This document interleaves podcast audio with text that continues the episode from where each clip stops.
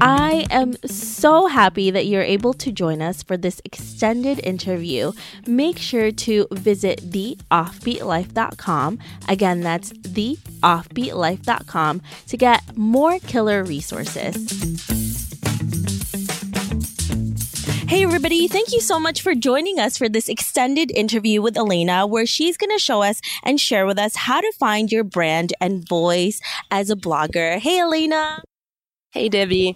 Um, so I will be the speaker at the next uh, Journeys retreat. And um, one of the things that I'm going to want to talk about is, of course, how to find your voice and uh, brand um, when you're just starting out uh, blogging. I think the biggest thing um, is you have to find what it is that you are a mini expert in. You know, what it is that you normally advise your friends on. What do friends come to you for?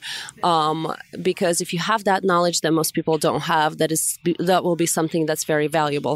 Secondly, um, a lot of people try to put on this persona when they blog or vlog, but it's more important to be completely casual and uh, natural. So we'll talk about that. Um, we'll talk about how to set up, um, you know, your logos and your headshots and how to present yourself to uh, marketing agencies and brands. So, looking at what you're going to be doing, how has photography and videography played a role in your business and your company? people are um, extremely visual. You know, the majority of people will. They say a picture take, uh, says a thousand words. Um, so uh, creating that visual those visuals and putting them in an article or presenting people with visuals is more and more impor- important because people's attention spans are going down and down and down. So um, you know you need to have at least the basic skills in photography to create that beautiful picture because it's not as easy as what our eye sees. So i will be um, at the next retreat retreat i'll definitely be delving into that aspect of things things, you know, um, how to photograph, the angles, the composition, the um, framing, also camera settings, and um, what you're trying to portray in the picture. What would be one advice that you can give someone who wants to delve into this, whether it's um, especially in photography, if they want to make something visually appealing?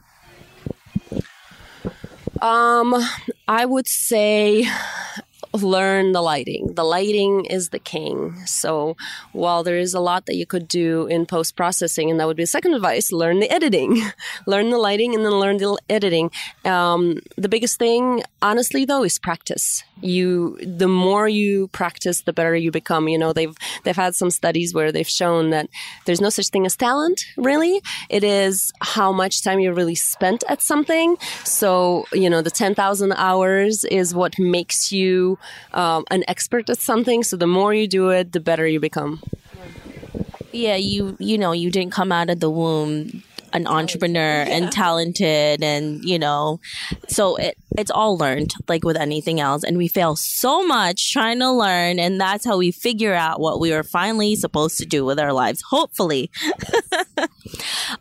So one of the things that we usually don't talk about as creatives because we hate this kind of stuff but you're very good at it that's why i'm like oh my gosh um, is the legal stuff the, the legal aspect and the financial aspect of a business. Can you give us a little bit of a snippet of what you're going to be talking about with that Yes. Um, obviously, uh, if you're going to have a business or something that's potentially going to make money sometime in the next three years, you want to take advantage of uh, certain things, and you can't adva- take advantage of, let's say, um, deductions if you don't properly file the paperwork. So I'll be talking about incorporating different types of corporations or being a sole proprietor and how that affects your taxes.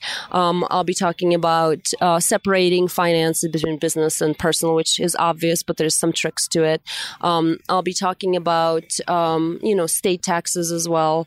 Um, I'll I'll explain to people what it is that's necessary from a legal standpoint to do business uh, um, as a blogger or an influencer or any kind of online uh, persona. And especially with you, you have so you have a lot of people who work for you now, so that gets complicated when you're just a sole proprietor and you're on your own, and then all of a sudden you have so many people working for you, so that could get really overwhelming. So that is a great um, thing for us to learn from you as well.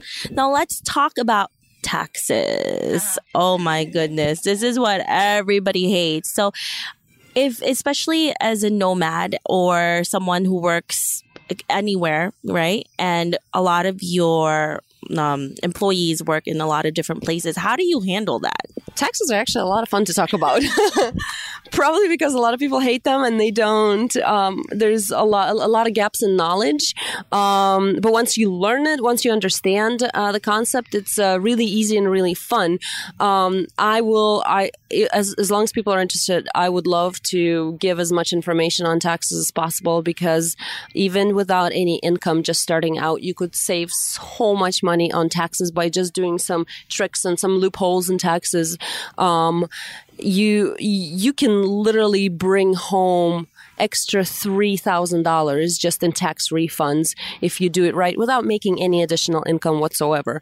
Um, so I'm, I'm actually very, very excited to let people know and on some tricks that I've learned over the years. What is one tip uh, for taxes that you have used, especially in the beginning, that has worked for you? tip for like, taxes in general or like deductions or well i mean for the first three years you don't actually have to make any profit to take deductions. Um, so you could literally start a business from your home take home and office deductions and uh, take depreciation deductions and take all take your all your gear that you buy as a deduction without actually making any profit as long as your intention is to be making profit. But this is these are your startup costs basically. So even if it takes you a year or two years to make profit, you're still deducting all these things that you normally wouldn't have uh, de- wouldn't have had on your 1040 on your personal tax returns. Um, you know, then there's obviously you know filing as a corporation as a uh, S corp rather than a C corp or rather than a sole proprietor because you end up not having to pay social security tax, but you're also not double tax, taxed as a C corp. So it's like a pass through corporation that um, you know is treated kind of like a sole proprietorship in terms of taxes but without the without the self uh, self employment tax. So there's there's quite a, a, bit that you know we could talk about that uh, I will talk about on the retreat. and you are definitely knowledgeable. Now the last thing is SEO. That's another thing that people are super confused about, especially bloggers. Can you give us one SEO tip? Just a little snippet of what's to come. Download the Yoast plugin. yes, if you don't have that already, you need to. Thank you so much, Elena. This has been so much fun. Thank you for all of the tips and tricks that you gave us. And we can't wait to see you as a speaker for the next Spirit Journeys retreat. I'm excited. Thank you for having me, Debbie. Thank you.